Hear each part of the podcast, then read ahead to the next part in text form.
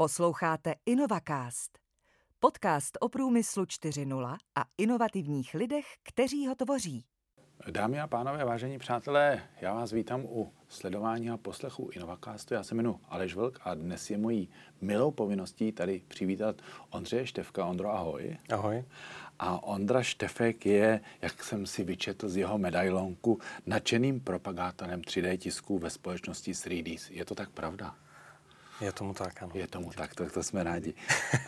Eh, já nebudu zastírat, že se s Ondrou známe, takže, takže si tykáme a budeme se budeme v tom pokračovat. Budeme v tom pokračovat a budeme Dobře. se zcela upřímně ptát na věci, na které třeba bychom se ani nezeptali.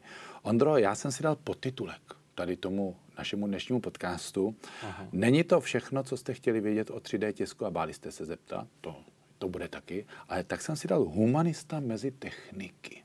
Protože vím, že máš život před D-tiskem uh-huh. a pak máš život vlastně od 3D tisku nahoru. Uh-huh. Tak bych se chtěl zeptat vlastně, jaký byl ten tvůj život do 3D tisku? Protože určitě si nevystudoval technickou vysokou školu. To ne, já jsem vlastně uh, překvapeně vystudovaný politolog. Jo.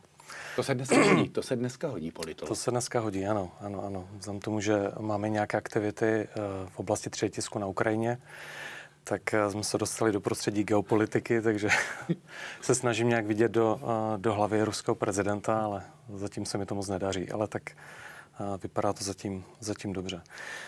No, takže já jsem vlastně začal v oblasti poradenství, strategického poradenství a dotačního poradenství, což vlastně znamenalo, že jsme byli zvyklí hodně jako sledovat novinky, pracovat eh, s, eh, s klienty, přesvědčovat je, argumentovat a podobně. A, a v nějaké fázi eh, jsme se samozřejmě dostali k novým technologiím, protože právě řada většina klientů v České republice, když investuje do nových technologií, tak využívá evropských dotací. Mm-hmm jo, protože to zjednodušuje to, ten proces rozhodování, když máš přijít do něčeho úplně nového, jakým je třeba zrovna 3D tisk a máš možnost to částečně uh, spolufinancovat, tak uh, to rozhodování je potom jednodušší. Takže takovýmto způsobem při komunikaci s klienty jsme se dostali vlastně 3D tisku. A vlastně tady je důležité říct, že v tom samozřejmě nejsem, nejsem sám, ale mám vedle sebe i jako velice šikovné partnery, vzájemně se dobře doplňujeme. A můj kolega Miloš Blaškovan, tak ten eh, je výborný na oblasti financování, protože velice často se právě, jak jsem zmínil, se bavíme o komplexních investicích, takže třeba jako se bavit o nějakém půjčkách, dotacích a podobně. A na druhé straně vedle mě je kolega Daniel Adam, což je taková jako osobnost v oblasti 3D tisku, mm. protože taky zajímavé, on byl vlastně u prvních instalací 3D tiskaren v České republice, možná to ještě v té době byla federace, a kdy vlastně na začátku 90. let se tady instalovaly eh, tiskárny z okolností v Mladoboleslavské Škodovce a na ČVUT. A zajímavostí je, že to je, bylo sotva 10 let poté, eh, kdy se eh, umístil první patent v oblasti 3D tisku, konkrétně to byla tehdy technologie stereolitografie.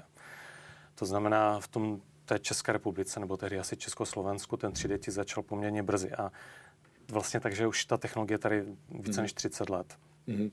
Když se na to podívám, určitě těch technologií a věcí v průmyslu 4.0 nebo v jiných věcích je víc. A proč zrovna tě oslovil třeba ten specificky ten 3D tisk? Bylo tam něco, co tě na tom zaujalo? Protože mohl si se věnovat jiným věcem, já nevím, digitální, dvojče, nebo věcem v průmyslu, ale něčemu úplně jinému.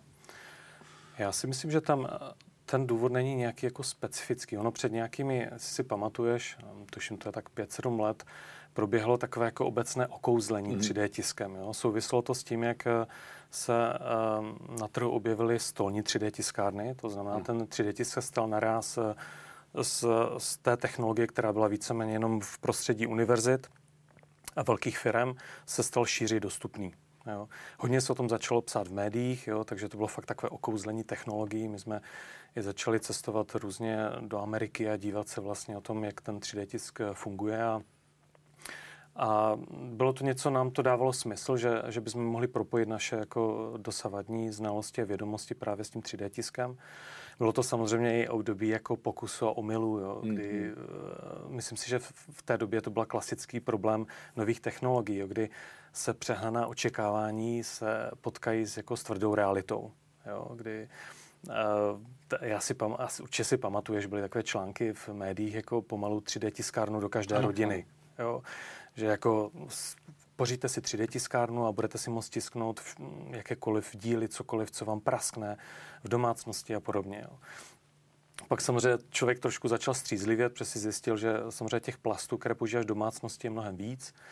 Taky samozřejmě na to, abys tu 3D tiskárnu spustil, potřebuješ nějaká 3D data, tak bys mm. musel mít v domácnosti tak terabyte dat různých modelů. No a v neposlední řadě ne každý je doma takový kutil, že si dokáže ten, si sedneš večer k počítači a vymodeluješ si něco a vytiskneš. Jo. Takže je řada lidí, kteří tu, i tu stolní 3D tiskárnu dokáže využít jako s promutím do mrtě, ale jako většina z nás ne úplně. Jo. Takže pak došlo klasická vlna, že byl ta, ten zájem, pak se to setkalo s tou realitou a teď bych zase řekl, že ten zájem o ten 3D tisk postupně stoupá a a nebudu zastírat, že hodně tomu dopomohl ten eh, vlastně covid. Mm-hmm. Jo. Mhm. Že spíš ne, že, že by to bylo něco, co bez něj eh, by se to neodehrálo, ale řekl bych, že spoustu změn jako akceleroval.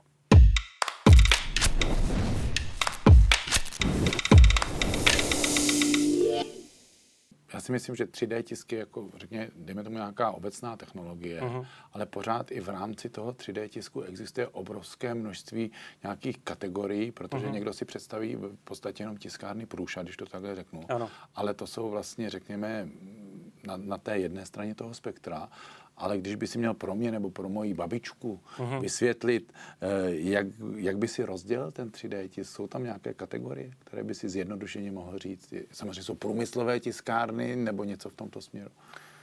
Já bych řekl, že těch kategorií asi více. Jednak hmm. přesně jak ty říkáš, jsou to nějaké uh, prototypovací zařízení. Hmm. Prototypovací ve smyslu, že to je zařízení, kde si vytiskneš pár kusů, aby si ověřil něco hmm. a a je to něco, co je spíš na takové jako koukání, ale ty výtisky neplní úplně mechanické vlastnosti třeba finálního dílu, který by si potom použil, ale může to sloužit i na různé přípravky a podobně. To je třeba zrovna role těch stolních 3D tiskáren. A pak jsou to samozřejmě velká průmyslová zařízení, na které se zaměřujeme my, kde už to není jenom o rychlém prototypování, ale už je to o maloseriové výrobě, kde vlastně už to zařízení buď nahrazuje, anebo doplňuje klasická výrobní zařízení, jako jsou vstřikolisy, jako jsou obráběcí stroje. Další takovou eh, dělením těch zařízení je určitě podle materiálu. Mm-hmm. Jo, zatím nejrozšířenější jsou 3D tiskárny, které placu, pracují s plasty, s různými typy plastů.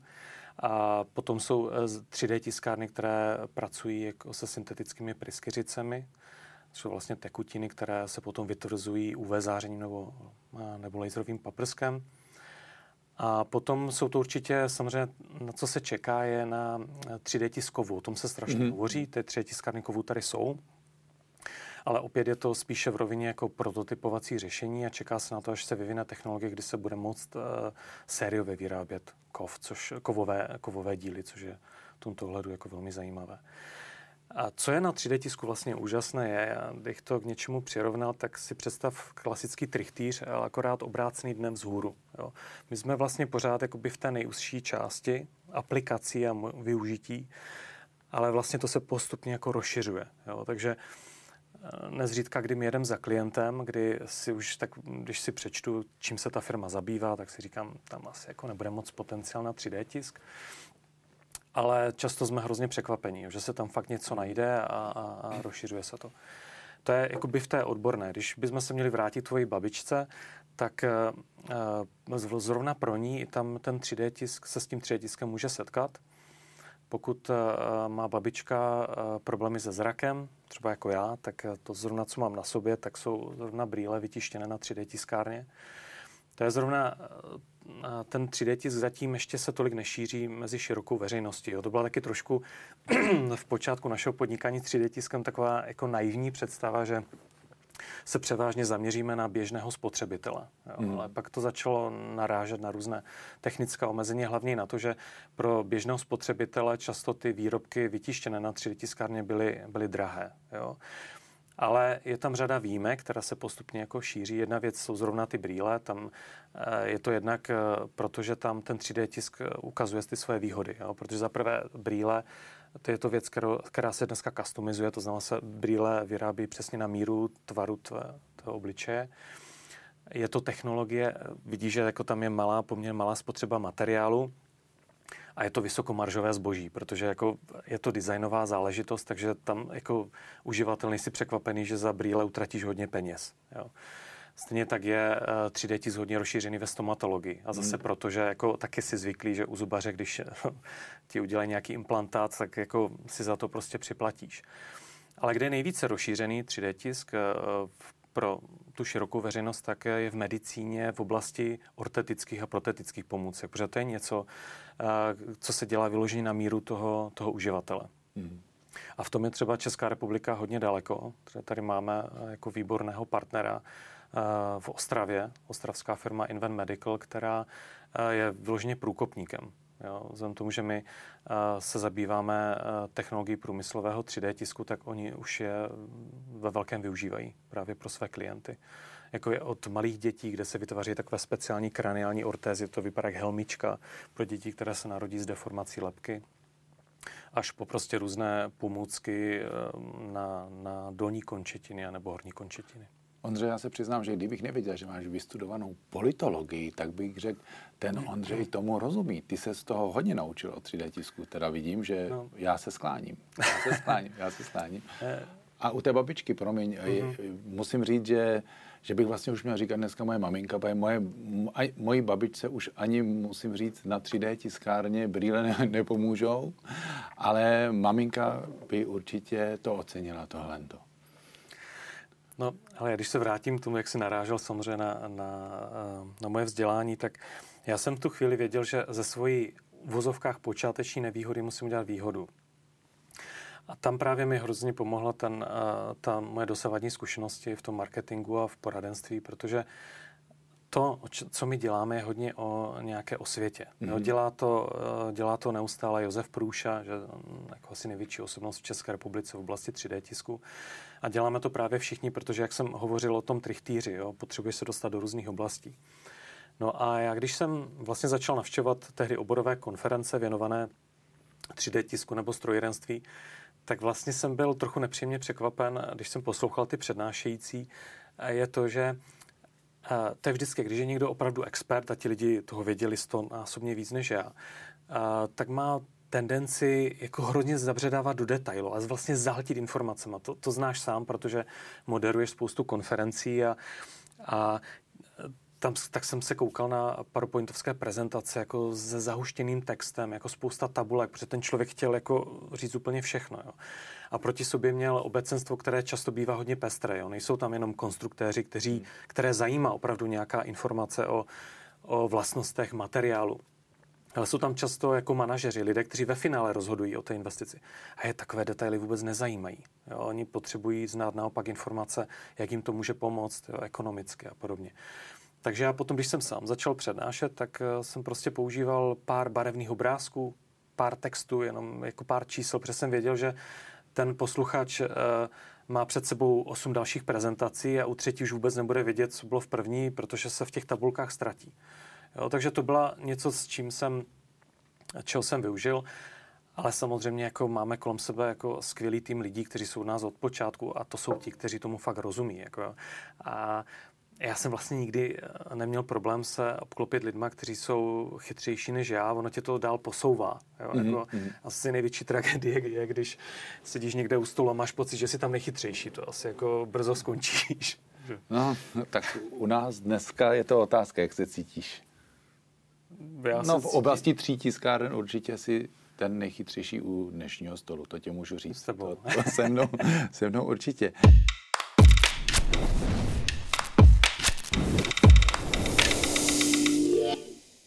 Já jsem se chtěl zeptat, ty jsi na to krásně narazil, jo? Uh-huh. Protože já mám takový pocit, že existují nejméně dva světy, jo? Uh-huh. Svět takový ten inženýrský, technický, jo? Uh-huh. A jestli to trošku pozoruješ, když jsi se jako s humanitním vzděláním dostal dostal do světa inženýrů, techniků, kteří přece jenom svět vnímají prismatem nějaké matematiky, čísel, jasných věcí. Uh-huh. A myslím si, že občas uh, je druhé vnímání a to je ten přece jenom sociálně vědní svět, humanitní svět, který to vidí trošku komplexněji. Že, že občas se stane to, že dva a dva můžou být čtyři, ale když nám do toho vstoupí nějaký faktor, tak to prostě tak být nemusí.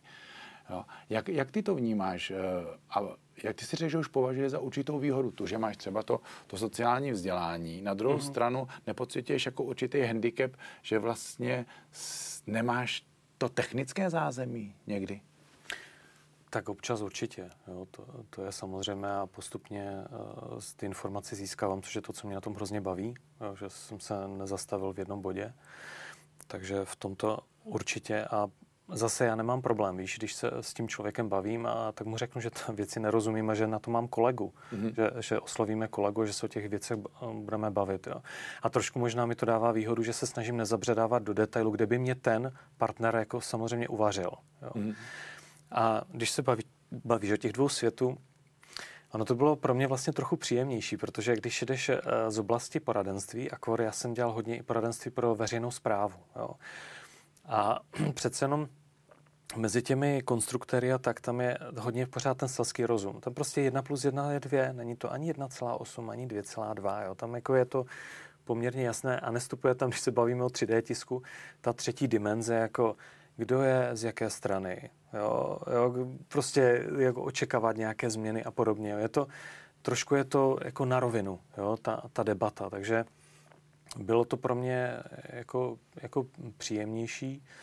Takže nevid, ne, myslím si, že zatím jako nevidím v tom nějaký problém, ale říkám, je to spíš o to si to na začátku vyjasnit a, a pro mě jako vím, kde, kde, čeho já se můžu dotknout a čeho naopak ne. Mm-hmm. Jo. Já se zeptám, další věc, ty jsi při, tý, při té propagaci 3D tisku projel tady české podniky, mm-hmm. kdy jste si vytipovali někdo, kdo by měl zájem. Když se na to podíváš a porovnáš, eh, mohl by si ze svého pohledu člověka, který zase je zaměřen nějak, teď se věnuje 3D tisku, říct takovou charakteristiku současných průmyslových podniků, ve, ve vztahu k digitalizaci, k, jaksi k, k nějakému průmyslu 4.0, ke schopnosti a ochotě vůbec nějakým způsobem e, se řídit nějakými moderními trendy, anebo tam vidíš nějaké různé kategorie, že někdo chce, někdo nechce. Uh-huh, uh-huh. Jak, jaký máš pocit z toho, když si objížděl české e, třeba malé a střední podniky? Uh-huh. Jak jsem to podíval ze dvou rovin, protože e, kromě té národní úrovně, mm-hmm. tak mám i možnost tím, že vlastně jsme partnery, si můžu říct jako eh, jednu značku vlastně eh, společnosti HP, Hewlett Packard a, a tam je zajímavé to, že máme partnerská setkání, kde se setkáváme s partnery z různých jiných zemí. Jo? Nejenom jako Evropy, ale i Izraele, takže mám možnost si to porovnat, jako jakém stavu je 3D tisk a aplikace 3D tisku. Když to vezmeme um, na té národní úrovni, tak je to tak. Jako je to, já strašně rád jezdím do firem, protože se vždycky dozvíš eh, co nejvíce jako nového a už před, v dobách před covidem mě překvapilo to, co, o čem se hodně už hovořilo. Jo? A to je opravdu jako výrazná závislost českého průmyslu na automotivu. Jako, to jsem už tušil, jako, že bude problém, protože takřka v každé firmě byla nějaká část výrobního programu, která byla zaměřena na automobilový průmysl. Takže ta závislost byla velká. Jo. A byly firmy, které fakt měly, vlastně jejich klienty byly třeba dva, tři odběratele, hmm. což byly přesně firmy, které, nadnárodní korporace, které dodávaly uh, díly prostě pro, pro automobilky. Tak to, že to byla první věc, která mě jako překvapila, říkal jsem si, no tady může být problém a to se vlastně teď ukazuje. Jo kdy jako nejenom covid, kdy se eh, zastavily některé automobilky, zastavily výrobu a v tu chvíli firmy, které mm, vyráběly pro automobilky, tak neměly do čeho píchnout. Vlastně úplně zastavili výrobu. Jo. Do toho teď samozřejmě jako čipová krize, ehm, do toho jako předtržení vůbec dodavatelských řetězců a samozřejmě překotný nástup elektromobility, takže těch věcí se teď setkalo a ty firmy se musí hrozně otáčet. Jo. A tam vlastně jediná šance je právě to jako inovovat, jo, prostě hmm. vytvářet věci s přidanou hodnotou. Takže jedna věc byla ta závislost. Druhá věc je, jako řekněme si to nárovinu, jako Češi jsou hrozně konzervativní.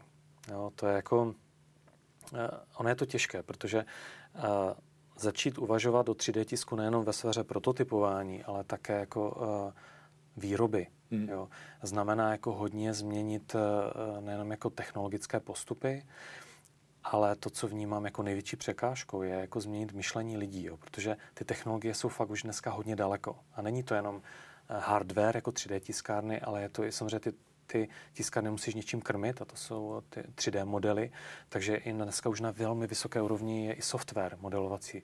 Dokáže dneska dělat nádherné mm, věci, topologicky optimalizované, jako takový generický design. Jsou to fakt jako opravdu, jako, že na to koukáš jako na krásný design. Jo. Ale toho se musí chopit ti lidé, jo. musí být ochotní jako k těmto změnám. Jo. A to, hmm vždycky vidíš, jako je důležité v každé firmě narazit na takového toho pionýra. Jo? To je ten jako nadšenec, který jak buldozer to tlačí napříč firmou a snaží se všechny přesvědčit od svých kolegů až po top manažery, že, že by měli do toho, do toho 3D tisku. Jo? Takže to je vždycky důležité tyhle lidi vytipovat. Jo? A tady zase musím říct, že hodně pomáhají ty evropské dotace, jak jsem o tom hovořil na začátku. Jo? Protože ve chvíli, kdy jako ten uh, majitel firmy anebo uh, nějak post, vysoce postavený manažer se má rozhodovat, jestli opravdu začne víc do toho 3D tisku, anebo taky, jako my tady mluvíme celou dobu o 3D tisku, ale dneska je důležitou součástí a my, proto my to nazýváme 3D digitální výroba, i třeba 3D skenování. Ano. Jo? Kdy jako převádíš věci do digitální podoby, nebo naopak jako měříš potom ty výtisky 3D eh, skenery.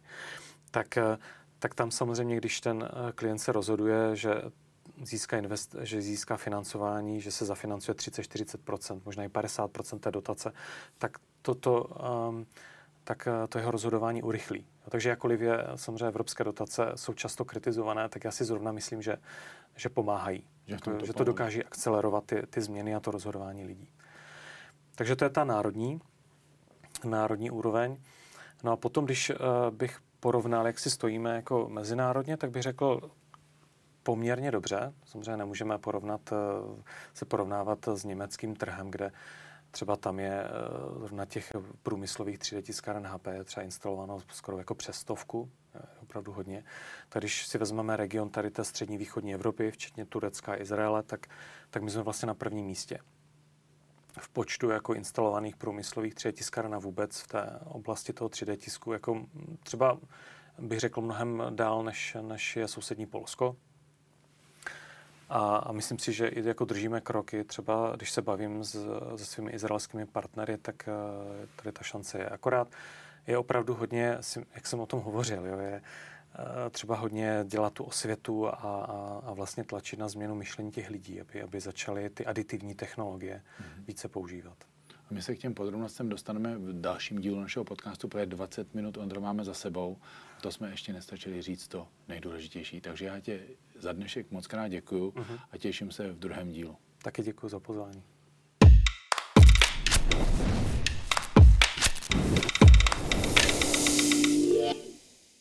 Digitalizace podle principů průmyslu 4.0 začíná u lidí a vede k nastavení nových obchodních modelů a přidané hodnotě na konkurenčním trhu.